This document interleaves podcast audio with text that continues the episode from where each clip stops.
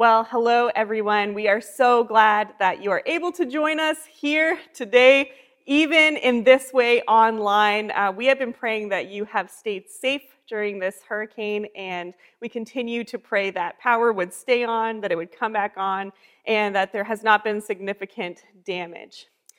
Uh, my name is Hannah.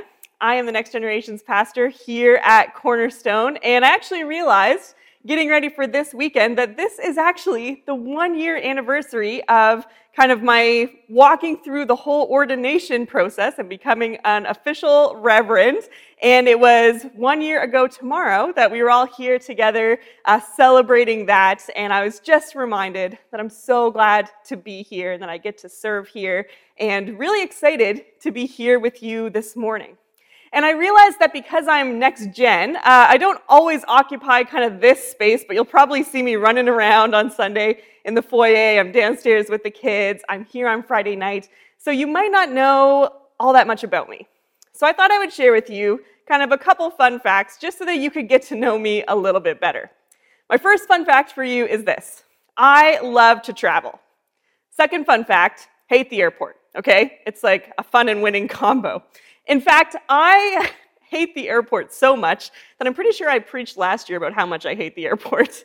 And I, and I really do believe that when I don the doors of an airport, there is like an alter ego that emerges, like there is Hannah, and then there is like airport Hannah, okay? And airport Hannah, she is uh, a little anxious, okay?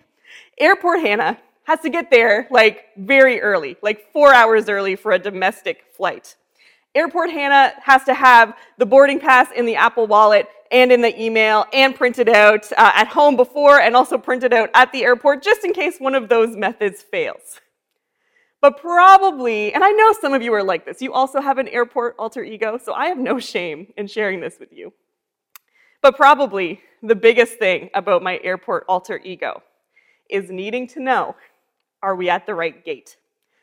Are we at the right gate has the gate changed? Has the time of the flight changed? Are we still at the right gate? Are we at the right gate? Is this the gate that we need to be at? And God bless my husband, John. He always says to me in that kind of calm, for better or for worse, but I did marry a crazy person tone, like, yes, you are at the right gate. Yes, the flight is still leaving on time. If something changes, they will email us. If something changes, they will make an announcement. But for some reason, I just can't shake that feeling at the airport. Like, what if I don't know that I'm in the right place? What if I think I know, but I don't actually know? Because this is important, and I don't want to miss it. I want to make sure I'm in the right place and I'm doing the right thing. We're in this series uh, called Love and Light, where we're working through 1st, 2nd, and 3rd John. And the first week, we got an introduction to this series. Last week, Pastor Phil talked about the reality of acknowledging our sin, but how what Jesus has done on the cross and who Jesus is means that sin does not have to have power over our lives. And this week, we're going to be looking at 1 John 2 3 to 14, where John responds basically to the same kinds of feelings about faith that I have about airports. What if I think I know God, but I don't really know? I need to know, right, that I'm following God because this is important and I don't want to miss it. I want to make sure I'm in the right place and I'm doing the right thing. And in this passage this morning, John is going to gently but clearly say to us, Yes, you are at the right gate. This is how you'll know you're in the right place. You don't need to panic. You're at the right gate. So let's pray as we dive in this morning. God, we are so thankful for you today. We are thankful for your love and for your light. We are thankful for your goodness and your mercy that follow us even through a weekend like the weekend that we have had. That so many things are out of control, but God, you are in control and you hold it all. And we pray that whatever we bring into this space out of this weekend, that we would be able to focus on you, on who you are, and what you have to say to us in your word this morning. God, we're thankful for the time that we get to spend with you today and with each other, even online. In your name we pray. Amen. Before we dive any deeper into this, we are going to take a look at this passage. We're actually going to look at the first nine verses, and this is what it says. This is 1 John 2 3 to 11. It says, We know that we've come to know him if we keep his commands. Whoever says, I know him, but does not do what he commands, is a liar, and the truth is not in that person. But if anyone obeys his word, love for God is truly made complete in them. And this is how we know we're in him. Whoever claims to live in him must live as Jesus did. Dear friends, I'm not writing to you a new command, but an old one, which you have had since the beginning. This old command is the message that you have heard. And yet, I'm writing to you a new command. Its truth is seen in him and in you because the darkness is passing and the true light is already shining. Anyone who claims to be in the light but hates a brother or sister is still in the darkness. Anyone who loves a brother or sister lives in the light, and there is nothing in them to make them stumble. But anyone who hates a brother or sister is in the darkness and walks around in the darkness. They do not know where they are going because the darkness has blinded them. What I love about John, and we're just going to take a moment to pause right here because I realize I'm also married to a man named John, who I love very much. And this could get a little confusing, but from this point forward, we're going to kind of talk about John, the author of these letters. Shout out to you, John, my husband. I do love you, but let's all just assume from this point forward, we're talking about John, the author. What I love about John, the author, is that he is so straightforward. He is direct, like almost in a way that's uncomfortable. Like if you say you don't have sin, you're a liar. Everyone sins. And you're like, wow, John, like you're not wrong. But that's really direct for 2022. And actually, I think John would just like kill it on Twitter. In fact, I think this passage could be boiled down to a Twitter thread. It's just begging for it. So check this out. This would be if John was on Twitter, uh, how to walk in the light, a thread. This is what I think it would look like. First, he could tweet this If you say you know God, keep his commands. Really easy, straightforward, to the point. And then he might follow up with this If you say you're living in him, you must live as Jesus did. Easy. And then his last one might look like this If you say you're living in the light, love your brothers and sisters in Christ. And basically, actually, he could retweet these three tweets two more times, and you would get second and third John. This is just how direct and clear he is. And these are our three big ideas for today. How do we know that we're really following God, that we're really walking in the light? Well, if you say you know God, keep his commands. If you say you're living in God, live as Jesus lived. And if you say you're living in the light, love your brothers and sisters. So, we're going to jump into these three big ideas this morning. Let's start with the first one. If you say you know God, keep his commands. We cannot claim to be people who follow God and pay no attention to what he has told us to do. We can't act like we know God and yet reject the idea that we have to obey him. Verses 3 to 5 say this We can be sure we know him if we obey his commands. If someone claims, I know him, but does not do what he commands, they're a liar, and the truth is not in that person. But if anyone obeys his word, love for God is made truly complete in them. Obedience is tricky, okay? You may hear the word obey, and you might have a little bit of a reaction within you. We humans, we don't have a good track record when it comes to obeying God's commandments. How long does it take before humans disobey God in the course of our history? About three chapters, right? Adam and Eve in Genesis, they're given one rule to obey by God, and they break it. And through the rest of the narrative of the Bible, and even to present day, we wrestle with the same resistance to doing what God tells us to do. So, like I mentioned at the beginning, I work with the next generation. Uh, part of my job is to like know things about them, at least know something about them. And interestingly, studies have shown that this generation and the generations to follow will be the most skeptical of blind authority of any generation that has existed. So I work with teens and kids here at the church, but do this because I said so, because I'm the pastor, it does not work in the same way that perhaps it once did. I cannot tell students to do something on a Friday night or tell them how to live their lives or even get them to stay six feet apart because I'm the pastor and I told them to. What I have to do is I have to take time to show them that I'm trustworthy. I have to build relationships with them. I have to take them aside and say, listen, I need you to know what my heart is for you. My heart is for you as you get to know me, that I want you to know that you are deeply loved, that you are deeply valued, and what I want for you is the best for you. But I know that if they didn't know that, that I just come across sounding like I'm mean. I come across sounding like I'm trying to ruin people's fun, or maybe like I'm trying to control them. But like, really, I'm not saying to you that you can't eat 12 chocolate bars at 9 p.m. on Friday because I'm trying to kill your fun. Like, I'm telling you that because if you eat 12 chocolate bars on Friday night, you are going to be sick. I am going to end up cleaning up everything that happened when you were sick, and it's not going to be good for you on an individual level or for us on a greater community level. See, it's when we have rules without relationship that it's hard to understand the heart of obedience.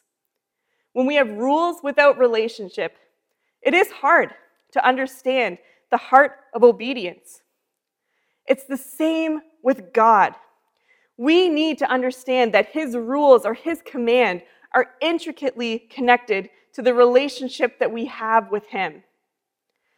And so, what we have to do is we have to take the time to come to understand deep in our hearts that He is trustworthy. We have to build a relationship with Him. We have to get to know His heart. We have to come to understand within that relationship that obeying the rules will lead to what He wants most for us, which is life and flourishing for ourselves and for our broader community. God's commandments have always been given to us out of His loving heart. They're an extension of His character as a relational God because He wants what's best for us. And in 1st, 2nd, and 3rd John, there's a specific focus on one commandment that we need to be dialed in on. In verses 7 and 8, he says this Dear friends, I'm not writing to you a new command, but an old one, which you've had since the beginning. The old command is the message that you have heard. Yet I'm writing to you a new command. Its truth is seen in him and in you because the darkness is passing and the true light is already shining. The commandment that John is talking about is one of the most repeated ideas throughout all of these letters. It's love one another. The laws and the commandments given to us in the Old Testament are all given out of a space of having love for God and for one another, maintaining community and unity between God and his people. John says it's old but we get a new understanding of what it really looks like through Jesus. It echoes Jesus' words from Matthew 22 when a religious teacher asks Jesus, What is the greatest commandment in the law? And Jesus replied, Love the Lord your God with all your heart and with all of your soul and with all of your mind. This is the first and greatest commandment. And the second is like it love your neighbor as yourself. All of the laws and the prophets hang on these two commandments. If we know God, we obey his commandments. And all of the commandments are summed up in this way love God and love others. So, what does it really look like to love one another? Well, that leads us to John's second big idea if you say that you're living in God, live as Jesus lived. Simply put, we can't say that we're living in God if our lives are not marked by the same things that marked Jesus' life. And what marked Jesus' life kind of above everything else was his love. And this is important because we, and I am preaching as much to myself right now uh, as anyone else, we can easily say, oh, yeah, like I'm a Christian. I'm like loving. But so often the temptation is to be loving only when it's easy or when it's convenient for us.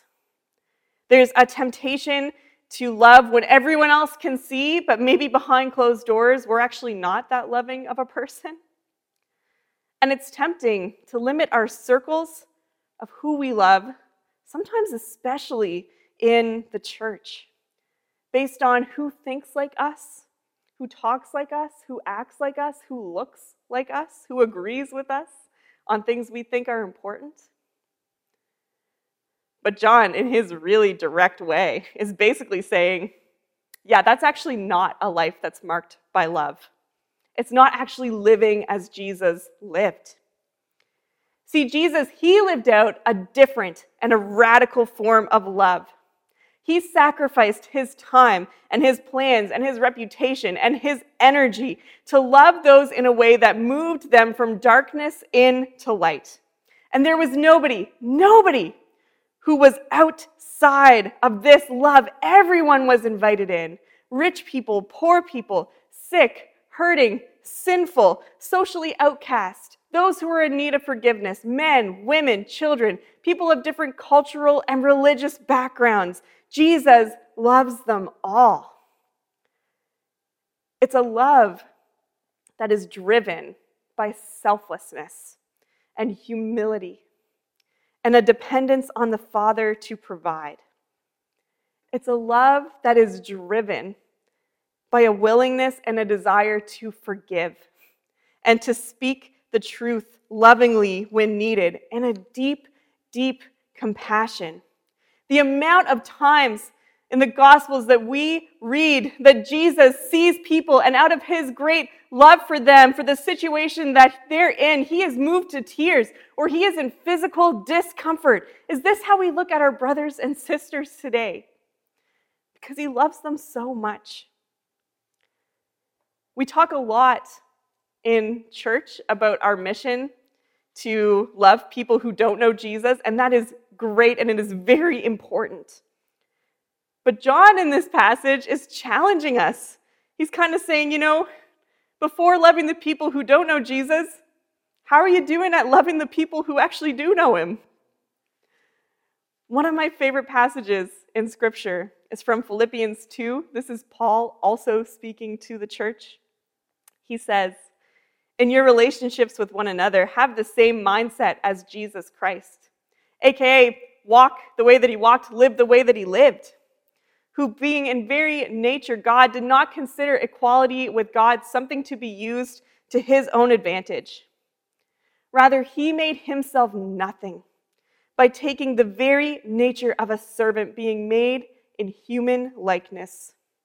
And being found in appearance as a man, he humbled himself by becoming obedient to death, even death on a cross. Jesus models the ultimate form of love and sacrifice when he gives up his life for us on the cross. And he died out of a deep and radical love, not just for those he liked, not just for the people who were like him, not just for the people who understood him. He died for the people who didn't get him. He died for the people that hated him. The call on us through this passage is to love people whether or not they will ever love us back. That takes a deep and a sacrificial kind of love. And that leads to John's third big idea. If we're living in the light, we have to be loving to one another. We cannot hate one another.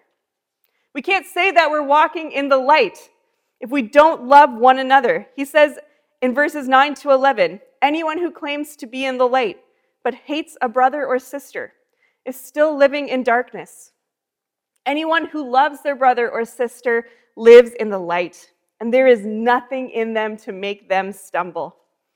But anyone who hates a brother or sister is in the darkness and walks around in the darkness. They do not know where they are going because the darkness has blinded them. Now, this part sounds actually a lot like what Pastor Phil preached about last week that there's a certain category of people, John is saying, that think that they're living in the light, but how they live their lives show the opposite, that they're actually in the darkness. Now, again, John, very direct author. You might hear the word hate, and like the word obey, it might cause a reaction in you. I know it causes a reaction in me. I've had a few conversations, even this week, with people who say, now, hate is a strong word. I don't hate anyone. But I want us to unpack it, how it's being used here. My brother Luke, he is a biblical language scholar. He is studying Greek and Hebrew and always doing a lot of Bible translating. So, in preparing for this, I asked him, like, hey, can you see what you can find me on this word hate and how it's used in this passage? And he came to, back to me with a really interesting unpacking of what this word means in its original context. Hate, especially in the mindset of the audience that John is speaking to, it goes beyond an emotional feeling. See, the original audience, they would have been living in an honor shame culture. To hate someone was not just to feel strongly against them, but to desire to exclude them from the community, to hold them outside, to keep them at an arm's length, and to hold them in a position of shame so that they could exist outside of the circle. And I am not here today to accuse us of being a bunch of haters, okay? That is like not my heart. And I know that hate is a strong word. And we truly, I know we don't want to say we hate anyone. But it might be easier than we think to act in some of the ways that are at the heart of this word. And before I kind of talk about some of these relationships, I just want to take a moment to say that I understand, before we jump in here, that there are relationships where very strong boundaries need to be set in order to protect um, people's health and their mindsets and their physical health as well. And that is not the kind of relationships that we're talking about here. I recognize that in scenarios of abuse and of trauma, that the path to healing and forgiveness is more nuanced than we can cover. So that's not what I'm talking about. But what I am talking about here is what do you do with the people that rub you the wrong way? What do you do with the people who may hold a different theological position that you really hold dear? What do you do with the people who don't think like you, or talk like you, or look like you, or believe the same things that you do here within our Christian faith? Are there people deep in our hearts that we would rather exclude from our community completely? Are there people, even here at church or in our broader church, that we would rather hold at an arm's length? And in our mind, it's easier for us to categorize them in some way as an outsider. Are there people we look at? And again, this is, I am preaching to myself here as well. And we think, shame on them for their behavior or for what they posted or for the language that they use. Don't they know that that's not how Christians are supposed to act? We have not been reminded more than this weekend of the impact of what, it, what happens when we're living in the darkness. Because we've had power outages and all of those things. And we know that when our hearts are in these places, that leads to darkness, right? It leads to exclusion. It leads to the inability to forgive. It leads to pride in our own hearts. It leads to making our circles so small that they only include certain people. We don't want to be people who walk in the darkness, who are stumbling around. We want to be people who are marked by love and by light. And if we're going to be people who live as Jesus lived and who obey his commandments to love one another, then we need to take our cue from Jesus. Because shame puts people at a place where they are outsiders and where they are kept at a distance and where they're dishonored. But the love of Jesus, The love of Jesus compels him to die on a cross so that those who are on the outside can be brought in.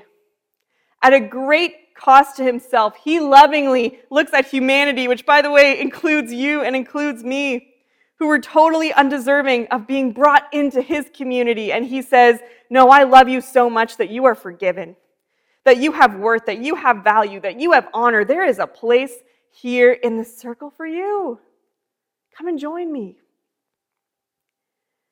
If we're going to be brothers and sisters in Christ, we cannot purposefully exclude each other. It doesn't mean we have to be best friends with everybody. But living in the light means loving one another. And sometimes, yes, it actually does mean going out of our way to work to understand how some people on the outside can be brought in. That's what it looks like to live and love like Jesus does. So, those are John's three big ideas obey God's commandments, live as Jesus lived, and love one another. Super easy, right? Like we do those things all the time. Not actually, at least if you're like me. If you were here last week, you heard Phil's sermon, um, then you are aware that we wrestle, right, with the issue of sin in our lives, even as we follow Jesus. We want to obey, but we can still find ourselves kind of doing our own thing.